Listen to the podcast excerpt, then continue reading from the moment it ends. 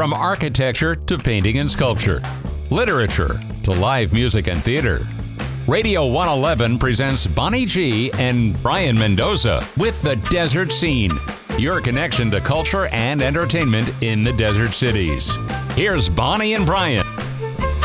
And welcome to the Desert Scene. I'm Bonnie G here with Brian Mendoza, my producer and uh, uh, jack of all trades that keeps the show running. We're very happy to welcome to the show today Steve Ross, uh, cabaret singer and pianist, who's going to be doing a, a fabulous show as part of the CV Rep uh, Summer Show series on Thursday, June 16th, 7 p.m. Hi, Steve. How are you?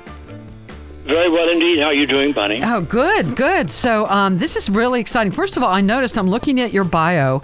I want to jump to something that uh, you were born in New York, but at one point your family relocated to Bethesda, Maryland, and that was my old stomping grounds. I grew up in Maryland. Really? Yes, I grew up in Maryland. Oh. And um, and then you uh, began playing prof- piano professionally at nightclubs in Washington D.C. And I, I grew up there and st- uh, stayed there uh, till I was about nine, 18, 19, Went away and then came back for a while.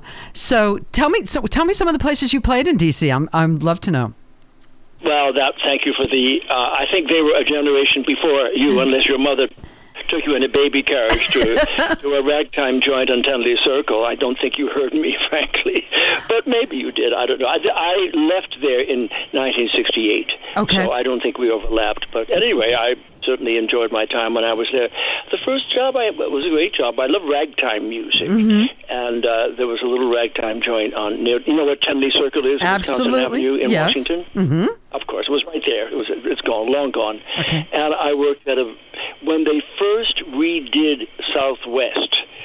Uh, then they then that was the first redo, and then they redid it later for Arena Stage and everything.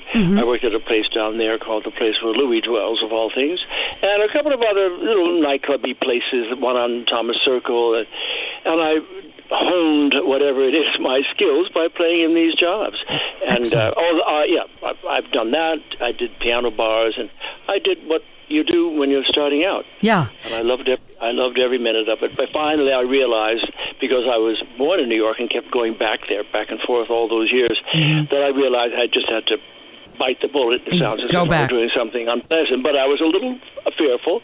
But I decided make the move, get up here, and then see what happens. And uh, I never looked back. Excellent. Now, so so did you know? Did you start very, very, very young as a, as a child doing piano and singing? Did you know right away that this was going to be your life's work? Well, not really.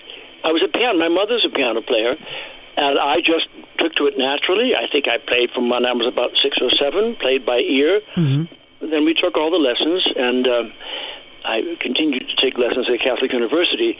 But I knew that the the discipline required to be a classical pianist was never going to be my choice. Actually, I, I was too in love with the applause. Yeah. So, uh, but, I, but I played by ear, and I, that's how I made my way. You know, I always thought in the beginning, I thought, well, this is going to be something as I wait for the next thing. It has been the thing. Yeah. But the interesting thing is that I never sang. And uh, when I came to New York in '68, I was hanging out at this bar that fed fed people, and I was interested in that. And one of the pianists uh, was let go or whatever, let him let himself go. And the the guy came up to me, hey, do you want a job? I, I've seen you sit in. Would you like the job? And I said, yeah, I'd love to. I had just signed a front office job, so I didn't have to go to that. And he said, uh, but you have to sing too. Uh, oh, I, knew, I had sung two or three times in public. I Yeah. never thought I had a voice, but I wanted the job, so I said, "Yeah, of course." So I kind of quickly mustered a few ballads and funny songs, and um, realized that I can't even imagine now not perf- not singing. Right. But that was how it all started. Economics. Uh, and sometimes that's yeah, that's what happens. So uh, the Great American Songbook, particularly music of George Gershwin, Cole Porter, Irving Berlin, no- Coward, the best. Um, and I'm Right, looking, yeah. I'm looking at this one quote here um, regarding your interpretations of Cole Porter. Fellow cabaret pianist Michael Feinstein, love him, noted that Ross has an ability to create a reserve or an arch quality that certain of his songs require and that eludes other performers. Now, I'm a singer also. I'm not, t- I'm not sure what an arch quality means. What does he mean by that?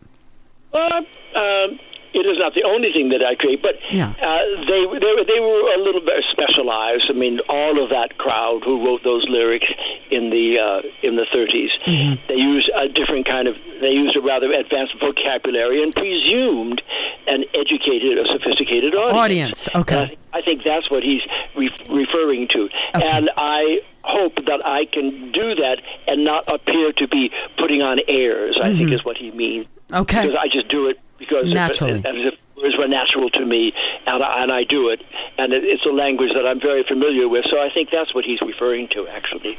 Interesting, interesting. So the show that you're going to be doing at CV Rep, um, let's see, delicious, your delicious sense of humor, um, uh, featuring the music of Cole Porter. So wh- why did you decide to uh, focus on Cole Porter for this particular show?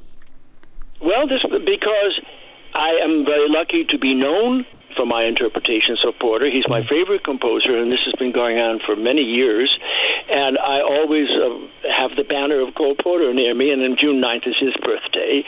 So uh, I always sing Cole Porter. This won't be all Cole Porter. It will be Cole Porter, as I said, and beyond. There'll be a lot of Irving Berlin and Fred Astaire and some French songs. But uh, mostly, well, I would say at least half will be the Cole Porter songs that I just have so enjoyed singing all of these years. The witty ones, the passionate ones, the ballads, the uptunes. He's he's just the guy that speaks to me in the most direct way uh, with his music and his words. And I'm trying to remember when when we lost Cole Porter because I, don't think I think I think you might be uh, I think you're a little too young to have known him. I'm trying to remember the exact years here. But did you ever Uh, meet was, meet any? I never met him. Born in '91, I think died in '73. Okay. Uh, I never, I never met him, sadly. Uh, but uh, I mean, it wasn't one of the. He didn't show up at a places the way Yeah. that some composers do. I mean, I might have met Noel Coward because he went to his own shows, but he was before my time. Mm-hmm. Yeah. But the very first Broadway show I saw, it was either one of his Silk Stockings in the 50s or Pajama King. I think it was Silk Stockings, Uh-huh. and I just was so impressed by the cleverness, even as a young guy, the cleverness of his lyrics. I've always been a great word person, a hmm. logophile. I, I, although I don't write music, hmm. I love words and I love wordplay. That's why I'm an Anglophile because I all their fascination with with words and language has always been very striking to me. So I was always drawn to him, but I was also drawn to him by the deep passion in which he sings Yes. Yeah. uh, in which he writes rather. So he has such a wide range of songs to do. That's why I thought it might be interesting to Yeah. do this program there. Yeah. Now, have you ever have you been to Palm Springs before to perform? I was at Palm Springs. You may remember this a few years ago. Uh, for a short-lived club called Blame It on Midnight. Absolutely. Yes, I've been there. Remember Yes. club? hmm And then before that, I was with my beloved cabaret mother, as it were, Julie Wilson. You Oh may yes. remember her. Yes. She and I did a show with a couple of other guests at the Annenberg, Okay. actually. Excellent. So I've been twice there, and I loved it. I'm looking very much forward to re- renewing my acquaintances and showing off my new songs. Excellent. Now, do you, so did you say do you uh, write songs? Have you ever tried that? Have you ever wanted to? Well, uh, good question. I may actually do one of them. I'm, I'm, I don't. Uh, I, I was uh, friends with Sammy Cahn, who Hmm. uh, and I played a show with you, and uh, he reminded me that he's a lyricist. He wakes up thinking of lyrics. He Yeah. walks along the street thinking of lyrics. Yeah, but yeah. I don't wake up thinking of tunes. But every now and then the occasion arises where I compose something. And there's one particular song about Paris, and there'll be a lot of Paris Cole Porter stuff, that I think I will just lay out there because I'm quite proud of it. So I, I will do one of my tunes there, but I, I have four or five that I like. But I really view myself much busier and with much more focus uh, on on preserving and performing these great songs, which don't get enough play ever, Yeah. in my view. And so that's that's why it is. And I, I have heard good things about this repertory company, and I mean the, the, the theater that I'm going to go to. Beautiful theater. It's, you'll love it. It's a wonderful, th- wonderful so. space. I'm sure yeah. I will. I hope, yeah. Yeah. I, I hope so. And I, all I need is a piano and a palm tree and a microphone, and then I'm happy. one one more quick question before we go. When you go, when you get a chance to go uh, see other other other cabaret performers, other singers, other pianists, what do you look for? What are you hoping to see and hear from someone else? Tears. Ah. I'm hoping that I that I will well up and feel something so deep that brings tears to my eyes. Doesn't happen very often. Okay. Uh, but that was what I wanted when I first heard Mabel Mercer, the great doyenne of that. I wanted really to be moved and taken out of my ordinary zone, which which we go with, and we, we, we keep those things quiet. We keep them underneath. We don't Right. uh, respond tearfully. But when you when you go and you're sitting there and the person is singing this beautiful poetic song with about love that touches you, I always wait for a little bit of a moment where I can relate to that, and my ears, t- eyes well up. So uh, I'm not saying that I'm sitting there blubbering, but it's just a deep connection Yes. to those songs. I love it. All right, Steve Ross, the show is on Thursday, June 16th, 7 p.m. CV Rep. You can go to cvrep.org to get tickets.